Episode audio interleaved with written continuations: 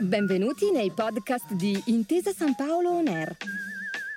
un luogo dove vengono condivise idee, voci e soprattutto storie. Buon ascolto. Buongiorno e benvenuti su Intesa Sanpaolo On Air. Sono Dario Fabbri e in questa serie Grandi Leader e Comunità vi accompagnerò alla scoperta di 4 personaggi storici che apparentemente hanno informato il loro tempo, ma che come tutti i leader invece sono stati influenzati dal contesto che hanno vissuto. Perché proprio questo è l'obiettivo di questa serie: raccontare le vicende storiche come determinate dalle comunità, dalle collettività, dall'unione delle persone all'interno di un popolo. E da questa comunità è stato sempre prodotto storicamente il leader che, apparentemente artefice del suo tempo, in realtà ne è stato informato esattamente come tutti gli altri. Con un approccio geopolitico proveremo a spiegare, ad illustrare quelli che sono stati i fattori, le cause che hanno prodotto gli eventi molto al di là dei leader, per cui senza tali fattori, senza tali elementi sarebbe stato semplicemente impossibile assistere a quanto capitato nel corso dei secoli. Di solito la storiografia, per come la conosciamo, ci racconta sempre le epoche come epopee di un singolo, quasi sempre uomo peraltro, per cui c'è stata l'era di Cesare, quella di Napoleone o di chissà chi altri, come se la volontà di questo o di quell'individuo fosse sufficiente per determinare ciò che è capitato per come lo conosciamo. In realtà è quasi sempre vero il contrario, eppure finora una narrazione di questo tipo non ha mai avuto grande fortuna. In una certa fase, in una fase di storiografia socialista, nella seconda metà del Novecento si è provata a rovesciare il campo raccontando le masse, mettendole al centro della narrazione, ma finendo semplicemente per produrre un'altra storia centrata su condottieri, re, regine, eccetera, perché anche nell'approccio socialista si finiva per descrivere le masse come informi, come inquinate, sottomesse, manipolate dai leader, incapaci comunque di tracciare una loro traiettoria. Mai si è provato semplicemente a studiare i fattori strutturali, quelli antropologici, quelli demografici, che terminano unici su tutti gli altri, il momento storico per come l'abbiamo conosciuto e che producono i leader per come li abbiamo conosciuti. In questa serie ci occuperemo di 4 leader che apparentemente hanno determinato il loro tempo e che invece sono stati strumenti delle collettività che hanno presieduto: Pericle, Elisabetta I, Napoleone e Trump, tanto del passato quanto dell'attualità, per capire che cosa è successo realmente se studiato attraverso le collettività. Questa è la prima puntata di 2 dedicata ad Elisabetta I, alla sovrana inglese, ultima della dinastia Tudor, che fu in grado di realizzare uno dei passaggi più disumani che possa conoscere una collettività, ovvero quello dalla terra al mare. Perché l'Inghilterra successivamente, tra il Settecento e l'Ottocento, si sarebbe affermata come enorme talassocrazia, come potenza marittima in grado addirittura nell'Ottocento di creare la prima vera globalizzazione della storia, quella centrata sull'età vittoriana, e che, esattamente come la globalizzazione attuale, si basa sul controllo di mari ed oceani da parte di una sola potenza marittima. Allora gli inglesi riuscirono in tale impresa perché nel frattempo erano passati dalla terra al mare, un passaggio che si è verificato nel XVI secolo, soprattutto durante il regno di Elisabetta I, regno che va dal 1558 al 1603. E che viene ricordato come il momento storico dominato da una donna certamente di eccezionali capacità, che per sua volontà ed intuizione avrebbe condotto l'Inghilterra laddove non era mai stata.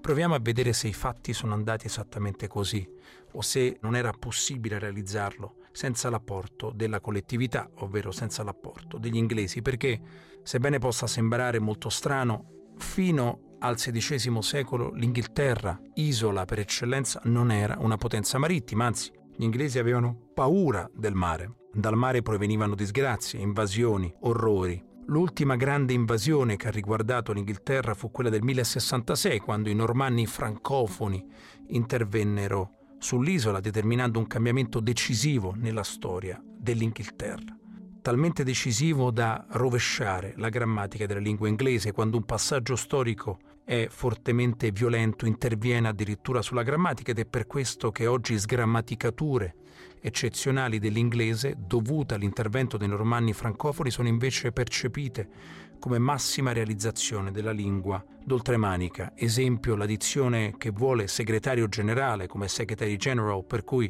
l'aggettivo, a differenza di come previsto dalla lingua, segue il sostantivo, soltanto per volontà dei normanni invasori. Questo tipo di orrore, questo tipo di terrore ha sempre riguardato l'Inghilterra per tutto il Medioevo, nonostante alcune vittorie, alcuni movimenti sul mare di valore che avevano compiuti gli inglesi. Eppure fino ad allora, fino all'alba del Cinquecento, l'Inghilterra non si poteva considerare una vera potenza marittima, non era nemmeno paragonabile alle grandi potenze marittime del Mediterraneo o dell'Atlantico come quella portoghese. Agli inglesi era sempre riservato un ruolo minore nelle dispute di mare, e di certo non c'era la capacità sull'isola di rovesciare la prospettiva umana, cioè quella di guardare la terra dal mare e non viceversa. Perché vale la pena ricordarlo, questo passaggio è uno dei più eccezionali della storia, dato quasi per scontato anche in epoca contemporanea, quando si crede che alla Cina basti un niente per insidiare la potenza americana, visto che continua a sfornare navi della sua flotta e portaerei. Per questo si crede un giorno la Cina aggancerà gli Stati Uniti, anche e soprattutto sugli oceani, senza comprendere fino in fondo come tale passaggio da potenza terragna a marittima, ovvero a talassocrazia, è uno dei passaggi più straordinari che l'uomo conosca, avvenuto rarissimamente nel corso della storia, in 5-6 casi assoluti, e che non ha mai riguardato, ad esempio, la Cina, ma che ha riguardato l'Inghilterra del XVI secolo, dovuto esclusivamente alla cifra antropologica della popolazione e mai alla volontà di un solo leader. Quando l'Inghilterra compie lo scisma anglicano, quando si sottrae alla supremazia di Roma per sganciarsi dal continente, non è una nazione a suo agio sui marosi, non è una nazione a suo agio sui flutti. Anzi, pensa semplicemente a compiere scorribande, ad intervenire via mare, ma non crede, sebbene sia un'isola, che il mare rappresenti il suo destino. Finora è sempre stata impegnata ad evitare che nuove invasioni provenienti dal continente europeo potessero distruggere la tranquillità del regno, potessero inquinare la potenza inglese. Questo ha sempre informato l'approccio distante degli inglesi nei confronti del mare. È sempre stato visto il mare come un elemento di debolezza. Fino al Cinquecento gli inglesi non avevano mai considerato il mare un momento unico nella loro storia, non avevano mai considerato il mare come la principale arma a loro disposizione. Tutto cambia quando comprendono di non poter controllare il continente europeo, di doversi dedicare alla loro posizione insulare, di doversi ovvero guardare dal continente fissi sulla loro isola senza lasciarsi trascinare nelle dispute europee. Per questo, a partire dal XVI secolo, abbracciano il cosiddetto equilibrio di potenza, cioè la necessità di prevenire che una singola potenza europea potesse dominare il continente e quindi poi salpare alla volta dell'Inghilterra, obiettivo perseguito dagli inglesi dividendo il campo, riuscendo a porre una potenza contro l'altra nel tentativo di scongiurare che una di queste potesse dominare le altre e poi concentrarsi per l'appunto sull'Inghilterra. Parallelamente al perseguimento dell'equilibrio di potenza, allora gli inglesi decisero di ritirarsi sulla loro isola e per farlo si dedicarono ampiamente al mare. Un passaggio legato in maniera diretta allo scisma anglicano, quando furono abolite le proprietà della Chiesa cattolica, distrutti i monasteri e con il materiale che si poteva ricavare da questi, legno, bronzo, altri metalli, furono costruite le navi che sarebbero poi servite alla flotta inglese per affermarsi sui mari. Fu un passaggio specifico di un'era, quella dei Tudor. Siamo tra il 1485 e il 1603, gli anni che vedono l'inizio e la fine della dinastia dei Tudor, da Enrico VII fino ad Elisabetta I, che fu appunto l'ultima sovrana della casata. In un momento osmotico tra lo scisma anglicano e il passaggio al mare, l'Inghilterra allora compie se stessa, si sgancia dal continente, crea una chiesa autocefala guidata dallo stesso sovrano ed inizia a pensarsi finalmente isola, inizia ad immaginarsi esclusivamente sul mare. Nel momento in cui si compie lo scisma, l'Inghilterra inizia il suo trasferimento sulle onde. Benedetto su tutti proprio da Elisabetta I, che si rivolse alla popolazione inglese invitandola ad andare per mare, a superare quella paura storica che sempre aveva avuto dei flutti, con discorsi rilevanti in cui si riconosceva la superiorità del mare nei confronti degli altri. Siamo in una fase in cui l'Inghilterra è soprattutto impegnata nel contrastare la potenza spagnola. Tra 1585 e 1604 si combatté la cosiddetta guerra anglo-spagnola, proprio per il dominio non soltanto del continente, ma soprattutto dei mari e degli oceani, tra le due potenze rivali. Un appuntamento al quale gli inglesi arrivarono in grande rincorsa, impegnati a cambiare la loro stessa cifra antropologica, a rendersi diversi da quanto erano stati fino ad allora. Eccezionalmente l'ordine dei sovrani Tudor e soprattutto di Elisabetta I fu quella di affidare tale passaggio alla capacità dei corsari, alla capacità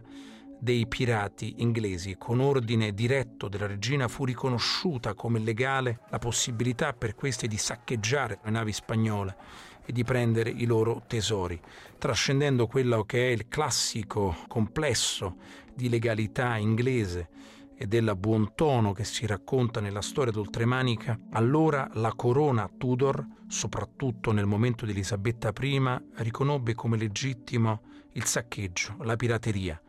perché centrato sul mare, perché condotto dalle onde, nella sensazione che nel momento in cui il popolo inglese doveva lasciare le sue certezze sulla terraferma per guardare i flutti, doveva farlo con una punta di eroismo, sebbene illegale, sebbene obliqua come quella della pirateria, e che doveva per questo rivolgersi ad eroi, i pirati,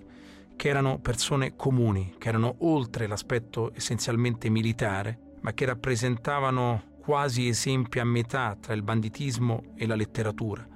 che potessero dunque svolgere da volano per il convincimento nei confronti della popolazione di lasciare la percezione terragna per sposare il mare, perché è proprio questo ciò che resta dell'epopea di allora, ciò che resta della volontà di Elisabetta I di compiere tale rivoluzione. Il passaggio dalla terra al mare vuol dire capovolgere la percezione che si ha delle cose, accettare la possibilità di non tornare più, stare sulle onde e affrontare il terrore che queste producono su ogni essere umano, specialmente nel XVI secolo. E per fare tutto ciò era necessario che la cifra antropologica del paese seguisse direttamente questa necessità strategica, ovvero sganciarsi dal continente per controllarlo da lontano attraverso l'equilibrio di potenza, difendendosi proprio con le onde, con modelli eroici, illegali, banditi, pirati, corsari, che però proprio nella loro natura, a metà tra la realtà e la letteratura, potevano servire da esempio per la popolazione inglese che doveva abbandonare ogni sua certezza. Questo è il punto centrale dell'epopea di Elisabetta I, tutto informato dalla capacità della popolazione inglese, anche attraverso degli esempi forniti dalla corona e anche attraverso la fine dell'epoca cattolica con la nascita dello scisma anglicano, l'invito alla popolazione di rinnegare se stessa per guardare oltre. Nella prossima puntata, la seconda ed ultima dedicata ad Elisabetta I, vedremo come questa impresa riuscì, come materialmente gli inglesi andarono dalla terra al mare, e come all'epoca anche i russi provarono a fare altrettanto, imitando il popolo d'oltremanica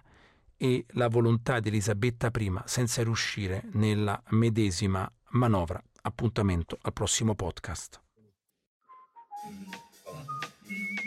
Grazie per aver ascoltato i podcast di Intesa Sanpaolo On Air. Al prossimo episodio.